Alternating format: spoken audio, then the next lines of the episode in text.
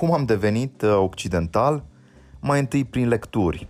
Adolescent fiind, am urmat modelul Paidei consacrat la școala de la Păltiniș de Constantin Oica în relația cu faimoșii săi discipoli Gabriel Iceanu și Andrei Pleșu. Aveam 16 ani când am început să frecventez manualele Duden de limba germană, dicționarul Bai de greacă veche și câteva enciclopedii accesibile în bibliotecile noastre publice. Nu erau multe.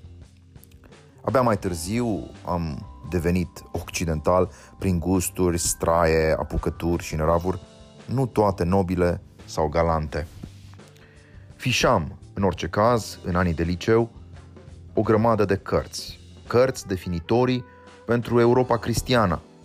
În mod special eram pasionat de antichitatea târzie, de scrierile părinților bisericii, de actele martirice din primele veacuri. Practicam de asemenea dialogul imaginar cu înțelepții de odinioară de la Socrate și Platon până la Pavel, cel din Tarsus, și mai târziu până la Kierkegaard ori C.S. Lewis. O asemenea viziune logocentrică, să-i spunem, despre educație, fusese de fapt un loc comun al conștiinței apusene. Nu eram deloc o excepție. Să vă dau un exemplu.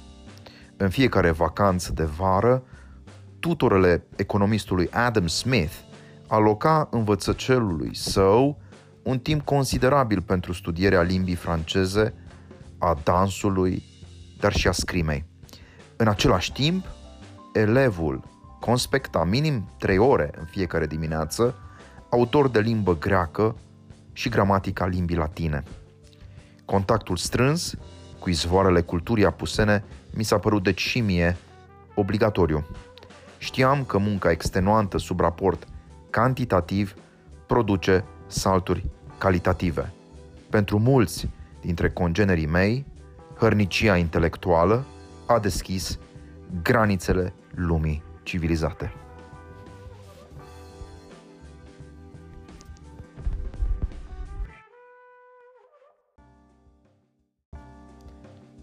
Oamenilor li se urăște cu binele. Și în Germania, prosperitatea ultimilor decenii a provocat un plictis profund, pe care nici fotbalul din Bundesliga nu l-a putut alunga. Torpoarea spirituală de naștere în multe țări din Occident unei estetici decadente, vestimentație șleampătă, exhibiționism sexual, muzică zgomotoasă, drod în nas, coafură stridentă, tatuaje țipătoare. E o lume foarte diferită de Germania reconstruită din temelii prin efortul creștin-democraților de tipul lui Wilhelm Röpke, Walter Eucken și Konrad Adenauer. Occidentul a renunțat treptat, treptat la ipoteza existenței lui Dumnezeu și la credința în bunătatea fundamentală a eticii creștine. După Revoluția anului 1968, primele semne ale degradării culturale au început să apară. Frontul conservator de rezistență bavareză, condus de pe atunci cardinalul Ratzinger, a înregistrat niște semne și fisuri. Dopamină bunoară a dus rapid în cinematografie o cantitate neobișnuită de pornografie. Dezbrăcarea trupurilor de haine a golit însă și confesionalele, cu penitenți. Între timp, lideri importanți din Parlamentul berlinez, ca și din cel european, au contestat contribuția unică a creștinismului la succesul civilizațional al Europei. Recent, cancelara Angela Merkel a ajuns chiar să recunoască Dar al-Islam, Casa Islamului, ca parte a identității teutone. Iată de ce, chiar dacă recunosc virtuțile Occidentului, nu pot să idolatrizez prezentul supus atâtor orori și erori. Mai e încă ceva. E poziția mea de român, care nu poate glorifica politicienii occidentali care cereau închisoarea pentru dulgherii bistrițeni veniți să muncească ziua și noaptea pe scările unor firme tiroleze sau venețiene. Nu pot, ca român, să uit abuzurile la care au fost supuși atâția conaționali de-ai noștri când au primit o slujbă necalificați. Am întâlnit de asemenea părinți dezamăgiți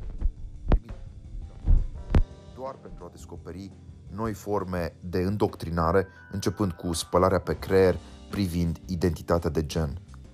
Să nu idolatrizăm, deci, nicio țară și nicio cultură. Să avem mai departe o perspectivă critică care asumă ceea ce este bun și îndepărtează ceea ce este rău.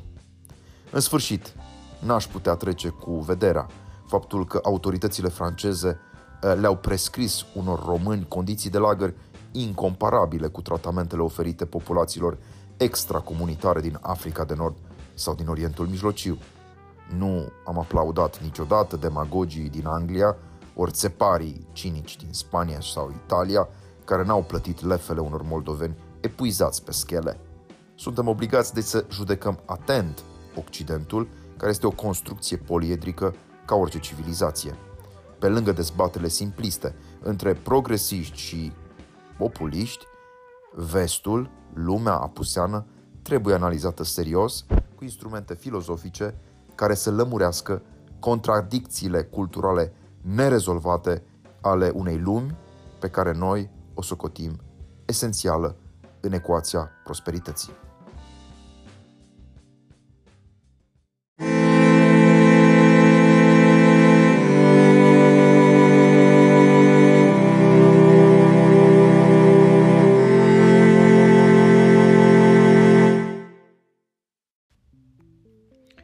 Lumea apuseană suferă de o ambivalență structurală.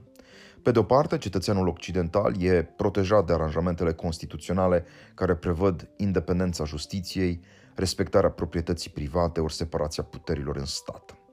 Este dimensiunea politică a lumii occidentale care îl scutește pe omul de rând de abuzurile clanurilor mafiote prezente la cârma țărilor din lumea a treia. Vorbim despre jocul democratic care favorizează atât descoperirea talentului individual, indiferent de rasă sau culoarea pielii, cât și mobilitatea socială. Încep de jos și ajungi departe. Până de curând, sistemul occidental favoriza meritocrația și în zona educației. Știința presupunea studiul izvoarelor, cercetarea temeinică în laborator sau inovație tehnologică.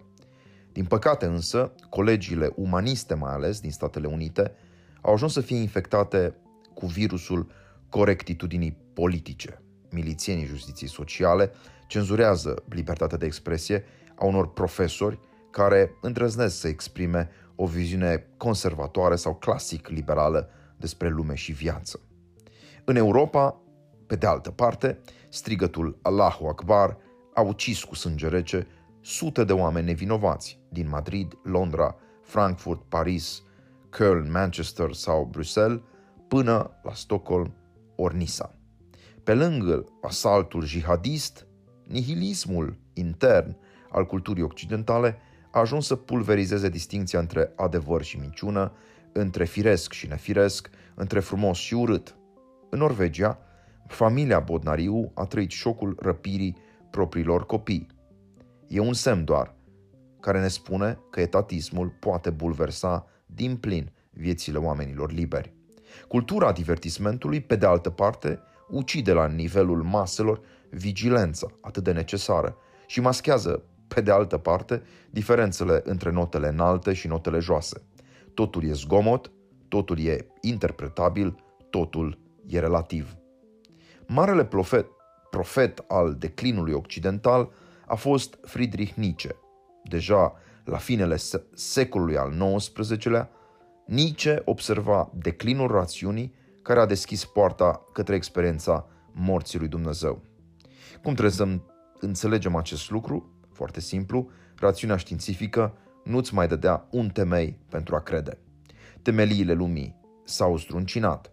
Filozoful a avut îndrăzneala să anunțe un seism, citez, mult prea mare, mult prea îndepărtat și mult dincolo de puterea de înțelegere a multora. Am încheiat citatul. Cine a murit cu adevărat atunci pentru europeanul emancipat, pentru europeanul modern? A murit cumva Dumnezeul filozofilor sau Dumnezeul lui Avram, Isaac și Iacov? Sau poate a murit Isus Hristos. Un lucru este cert, prorocia din cartea la Gaia Sciența ocolea toate simțirile țăranului din Carpați pe care l-am cunoscut în copilărie. Omul din Transilvania care vedea sacrul ca pe o categorie centrală a existenței, o epifanie solară a binelui într-o lume umbrită de suferință. Plasat însă dincolo de bine și de rău, filozoful ne spunea că scrie pentru un gen de oameni care nu există încă. Astăzi știm ce există.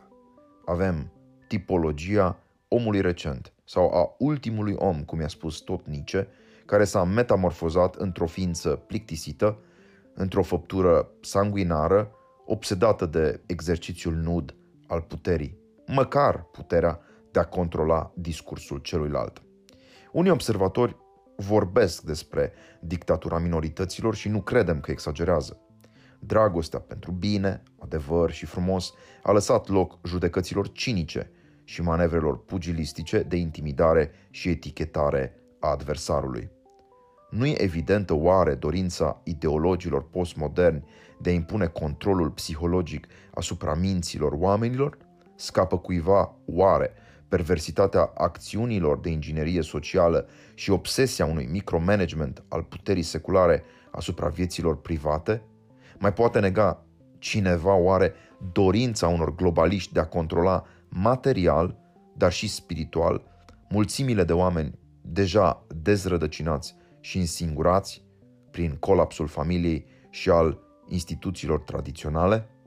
Manifestările nihilismului sunt astăzi legiune. Influențați de judecata elitelor seculariste, milioane de oameni au abandonat tezaurul spiritual și zestrea morală primită de la strămoși. Într-un fel lipsit de șovăiel sau regrete, comunități întregi, milioane de oameni renunță astăzi la memoria trecutului nobil al Occidentului. În America e profanat bustul lui Christopher Columb, ori statuia generalului Washington, iar orașul Trier din Germania îi ridică lui Karl Marx o statuie din bronz pe banii Republicii Populare Chineze. Se distrug mituri, se îngroapă cărți, se ard flamuri. Câți dintre adolescenții răvășiți de narcotice mai înțeleg oare sacrificiul tinerilor de pe plaja Normandiei? Mai apreciază adulții oare cei epuizați de alcoolism definiția stoică a eroismului? Ce viitor ne pregătesc departamentele umaniste, unde oameni cu privirea goală și sufletul dezrădăcinat protestează împotriva libertății de expresie? Instituții sacrosancte odinioară sunt astăzi denigrate cu râvne de răcească.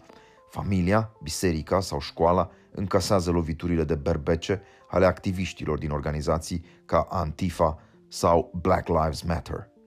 Dacă țările spațiului post-sovietic sunt măcinate de corupție, furt sau trafic de carne vie, elitele tehnocratice ale societăților occidentale neagă însăși noțiunea de păcat. Încotro, deci, merge lumea occidentală. Încotro se îndreaptă